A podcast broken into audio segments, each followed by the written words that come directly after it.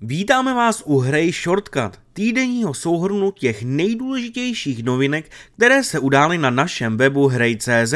Mé jméno je Radek Raudinský a tentokrát si popovídáme o proběhlém Summer Game Festu, odhalení nového Call of Duty či spekulovaném projektu od Hidea Kojimy.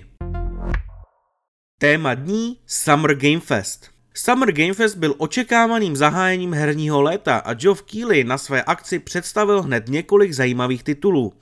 Hned z počátku se ukázala nová top-down střílečka Aliens Dark Descent, která minimálně dle odhalovacího videa nabídne pořádně hutnou atmosféru, kterou se budeme prokousávat společně s našimi kamarády.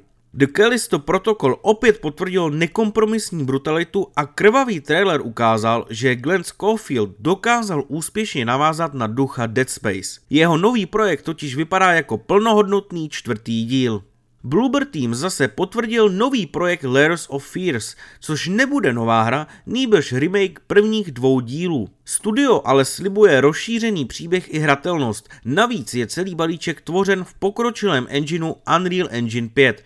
Už v traileru tak vypadal titul opravdu nádherně. Akce potěšila i fanoušky real-time strategií. Veteráni z Blizzardu totiž odhalili novou hru Stormgate, která slibuje návrat starých dobrých RTS. Hra běží na Unreal Engine 5 a překvapivě vyjde zcela zdarma. Nesmíme zapomenout ani na remake The Last of Us Part 1, který bohužel pro Naughty Dog unikl ještě před samotnou akcí. Novinka je předělána v engineu druhého dílu a slibuje například přepracované obličeje hlavních postav, které se budou více podobat pokračování. Remake vyjde už na začátku září.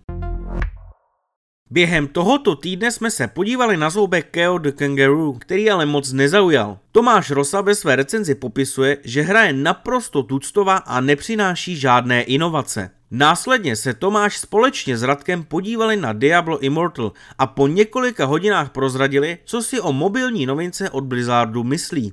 Nezapomněli jsme ani na Fortnite. Martin Sinek se ve speciálním článku podíval na novou sezónu Vibin a představil nejen příběhové pozadí, ale také několik novinek, které Epic Games do hry přidalo. Nakonec jsme na webu spustili novou rubriku Q&A kde se našich redaktorů ptáme na záludné otázky. Tento týden jsme se například dozvěděli, jestli naši kolegové někdy během hraní rozbili ovladač, televizi nebo cokoliv jiného. Tento týden se ale točil také okolo nového Call of Duty Modern Warfare 2. Studio hru nejdříve ukázalo v plnohodnotném traileru zaměřeném na kampaň.